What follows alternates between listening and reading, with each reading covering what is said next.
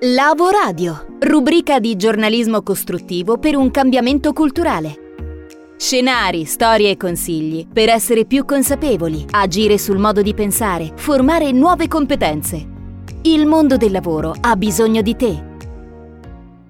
Eccoci, ben ritrovati. Sono particolarmente contento di annunciare che siamo nella nona stagione di Lavoradio, questo magazine e podcast che indaga sul tema del lavoro, dell'innovazione, con lo sguardo sempre orientato al futuro e con un taglio da giornalismo costruttivo, quello che non nega i problemi che ci sono e in questa stagione ce ne saranno tantissimi dovuti al post pandemia o comunque al momento di convivenza con eh, gli strascichi del Covid-19, ma offre sempre una soluzione, un'opportunità, un consiglio. E lo faremo anche quest'anno con una nutrita e valorosa squadra di esperti che mi affiancherà. Io sono Vito Verrastro, sono contento di ritrovarti qui ancora una volta per questa prima puntata della nona stagione che si apre con un libro, quello che è stato il mio libro dell'estate. Book e book.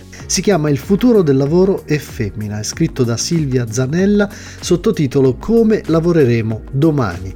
Silvia Zanella si occupa e scrive di futuro del lavoro, un po' come noi, ma con molta più esperienza e prestigio. Ha lavorato in Italia e all'estero per le più grandi aziende di HR e di consulenza coniugando comunicazione digitale e risorse umane. Affianca alla professione principale un'intensa attività di speaker, autrice, giornalista e formatrice.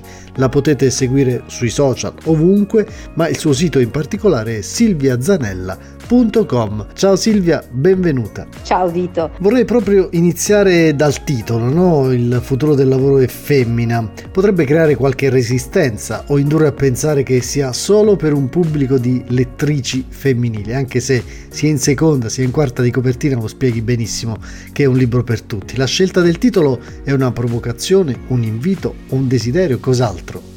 Il futuro del lavoro è femmina è in effetti un titolo molto impegnativo, però l'ho fortemente voluto. Eh, da un lato perché penso che fosse necessaria una riconsiderazione, un ripensamento di come vogliamo affrontare il lavoro di domani e che per questo fosse necessario dare un, un segnale molto forte.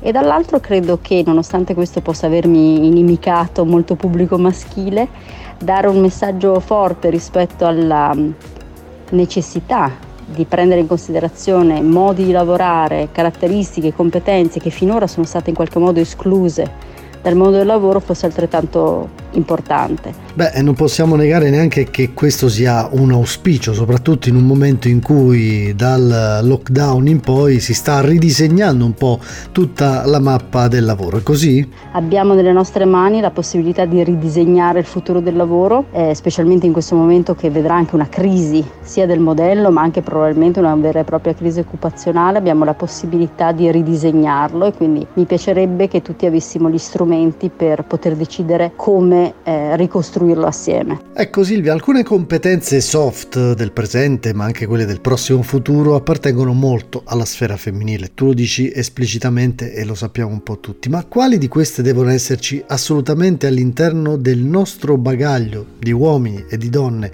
un bagaglio personale e professionale secondo te? Io credo che soprattutto l'esperienza emergenziale che abbiamo vissuto nei passati mesi ci abbia messo di fronte a una realtà molto chiara ovvero che senza fiducia, responsabilizzazione e attenzione all'altro purtroppo non è possibile fare nulla, a maggior ragione se siamo a distanza, ma anche in presenza. Ecco perché credo che parole quali empatia, cura, relazione, comunicazione, ascolto devono far parte del bagaglio di ciascuno di noi, non solo se abbiamo in carico un team o se dobbiamo gestire delle persone, ma anche se in qualche modo dobbiamo farci responsabilmente carico anche di colleghi e persone magari più giovani o la prima esperienza. Questo perché da un lato l'automazione non farà che in qualche modo far sparire tutta una serie di attività molto replicabili e quindi darà sempre maggior rilievo alle qualità più propriamente umane e dall'altro perché in un mondo decisamente più liquido, frammentato e distante, poter contare su competenze prettamente relazionali di comunicazione sarà davvero qualcosa che potrà fare la differenza. Ed è proprio così, condividiamo al 100%. Grazie Silvia, tornerai a trovarci anche nelle prossime puntate per questo avvio di nona stagione di Lavoradio. Nel frattempo vi ricordiamo il futuro del lavoro è femmina, Silvia Zanella, Passaggi, Bonpiani e l'editore.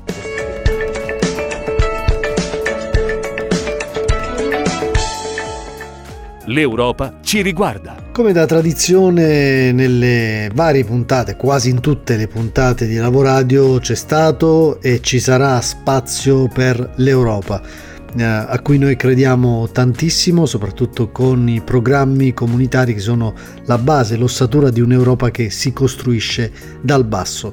Torna a trovarci quindi anche per questa nona stagione uno degli ospiti fissi e più attesi che Antonino Imbesi, il nostro faro sull'Europa, che oggi ci parla del nuovo Erasmus Plus, un programma eh, molto potenziato da parte della Commissione con una dotazione finanziaria molto molto imponente. La Commissione ha adottato una revisione del programma di lavoro annuale del programma Erasmus Plus eh, 2020, stanziando un ulteriore importo di ben 200 milioni di euro per rafforzare l'istruzione e la formazione digitale e promuovere lo sviluppo delle competenze e l'inclusione attraverso la creatività e le arti.